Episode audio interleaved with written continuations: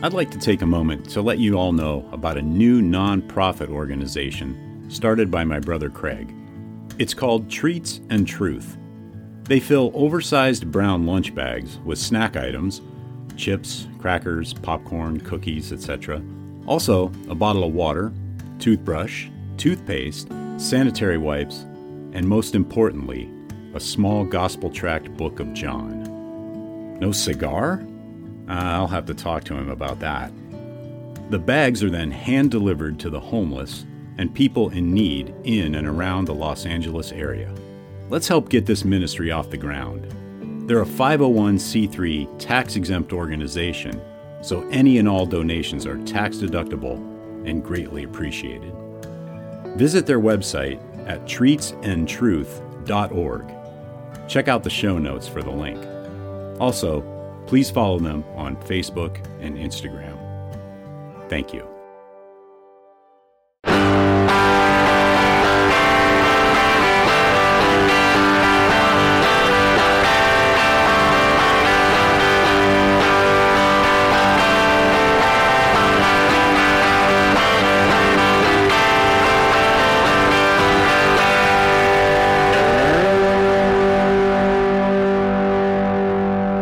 Episode 157 of the Burning Bush podcast, where we share the message of the Bible while enjoying a good cigar.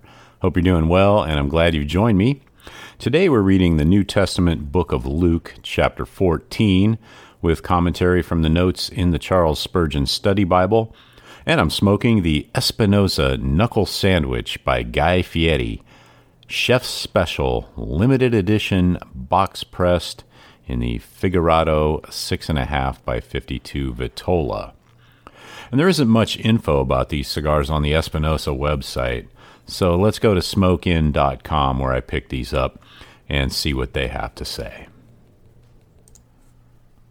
There's no question that Eric Espinosa took the premium cigar world by storm in 2022, introducing perhaps the most high profile celebrity cigar of the modern era with the Knuckle Sandwich line by celebrity chef Guy Fieri. The series kicked off with a pair of contrasting wrapper options, Maduro and Habano, but the chef has since returned to the kitchen for a little something extra. Introducing the Espinosa Knuckle Sandwich Chef's Special, a third, more limited variant of the hugely successful Knuckle Sandwich collection. While the original cigars distinguish themselves with either red or black foot ribbons, the Knuckle Sandwich Chef Special stands out with a vibrant yellow identifier. The tobacco recipe has been tweaked as well, using a dark Ecuadorian Habano Rosado wrapper over all Nicaraguan binders and fillers. As the cherry on top, this select recipe is rolled in a fine tuned figurado format that has been box pressed.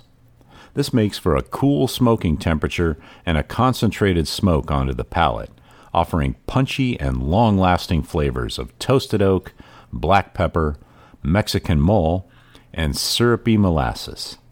Limited to only 2,500 boxes of 10 cigars, the Knuckle Sandwich Chef's Special cigar is worthy of the chef's kiss, bringing a medium full intensity for the seasoned cigar hobbyist and or collector. And these are Nicaraguan cigars. Strength are medium to full, and the wrapper is Habano. And they come in one Vitola only, the six and a half by 52 Figurado. That is the Espinosa Knuckle Sandwich Chef's Special Limited Edition by Guy Fieri. So let's get into this week's reading of the book of Luke in chapter 14.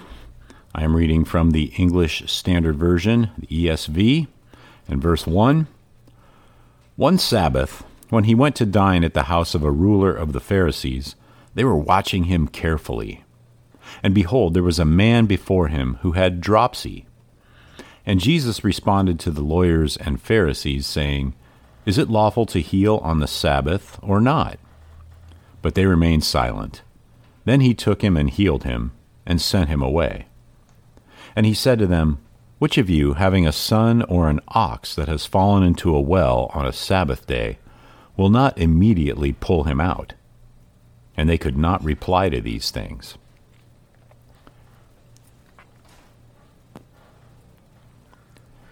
Now he told a parable to those who were invited when he noticed how they chose the places of honor, saying to them, When you are invited by someone to a wedding feast, do not sit down in a place of honor, lest someone more distinguished than you be invited by him, and he who invited you both will come and say to you, Give your place to this person, and then you will begin with shame to take the lowest place. But when you are invited, Go and sit in the lowest place, so that when your host comes, he may say to you, Friend, move up higher. Then you will be honored in the presence of all who sit at table with you.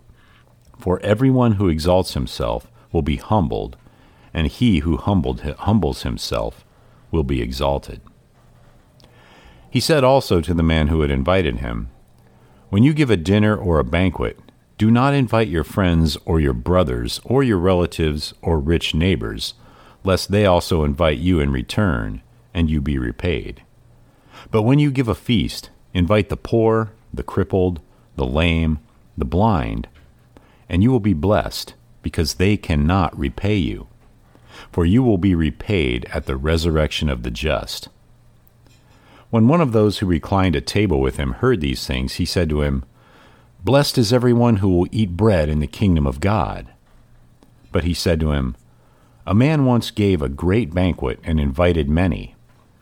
And at the time for the banquet, he sent his servant to say to those who had been invited, Come, for everything is now ready.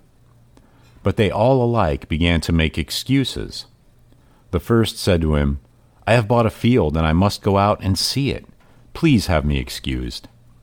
And another said, I have bought five yoke of oxen, and I go to examine them. Please have me excused. And another said, I have married a wife, and therefore I cannot come. So the servant came and reported these things to his master. Then the master of the house became angry and said to his servant, Go out quickly to the streets and lanes of the city, and bring in the poor and crippled and blind and lame. And the servant said, Sir, what you commanded has been done, and there is still room. And Spurgeon comments on verse 22 Master, the servant said, What you ordered has been done, and there's still room. Those, who, those persons who were first invited would not come. In order to spite the good man of the house, they declined his invitation. Instead of causing his honor to be tarnished, they were, against their own will, the means of increasing his reputation. Had they come, it would have only been said that he made a great feast for his good friends. As they did not avail themselves of his hospitality, he brought in the beggars from the streets and swept the hedges and the byways to find the poorest of the poor, to all of whom he gave a hearty welcome. So it became the common talk all over the land and tens of thousands extolled the generosity of the host who had given such a sumptuous banquet to such strange guests. When the rich man and the rulers refuse the gospel, then the poor have the gospel preached to them. When the wise and prudent put it aside, then it is graciously revealed to the simple. Thus, God is glorified.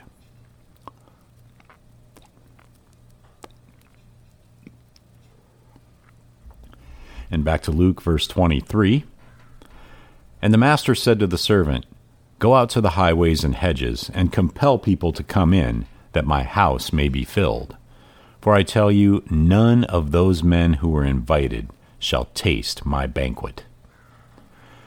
Now great crowds accompanied him, and he turned and said to them, If anyone comes to me and does not hate his own father and mother, and wife and children, and brothers and sisters, yes, and even his own life, he cannot be my disciple.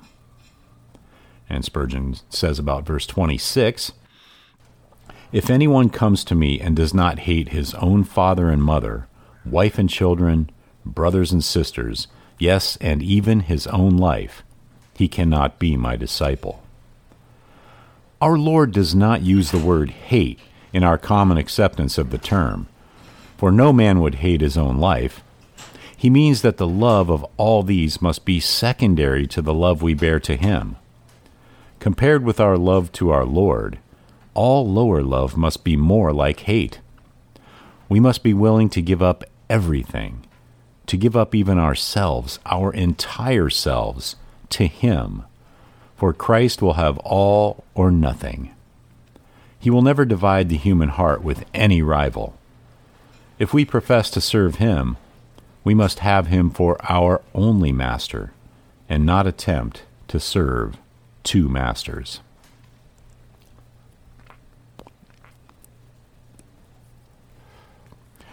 And back to Luke, verse 27. Whoever does not bear his own cross and come after me cannot be my disciple. For which of you, desiring to build a tower, does not first sit down and count the cost, whether he has enough to complete it? Otherwise, when he has laid a foundation and is not able to finish, all who see it begin to mock him, saying, This man began to build and was not able to finish. Or what king, going out to encounter another king in war, will not sit down first and deliberate whether he is able, with ten thousand, to meet him who comes against him with twenty thousand? And if not, while the other is yet a great way off, he sends a delegation and asks for terms of peace. So therefore, any one of you who does not renounce all that he has cannot be my disciple. Salt is good, but if salt has lost its taste, how shall its saltiness be restored? It is of no use either for the soil or for the manure pile. It is thrown away. He who has ears to hear, let him hear. And that's the end of today's reading in the book of Luke. Be sure to check out the show notes for links to the Charles Spurgeon Study Bible as well as today's cigar. Also, Groundworks Ministries for daily Bible studies and devotionals. Treats and Truth Ministry, where you can get involved in helping to spread the gospel to and be a blessing to the homeless. And the Burning Bush Merchandise Store, where you can pick up some items to help spread the word about the show. If you know anyone who needs to hear this, please let them know about the podcast and help share the message of the Bible, the hope we have in Yeshua Messiah, Jesus Christ. If you'd like to contact me, you can email me at steve at theburningbushpodcast.com, which is linked in the show notes as well. So until next time, have a great day, have a great cigar, and God bless.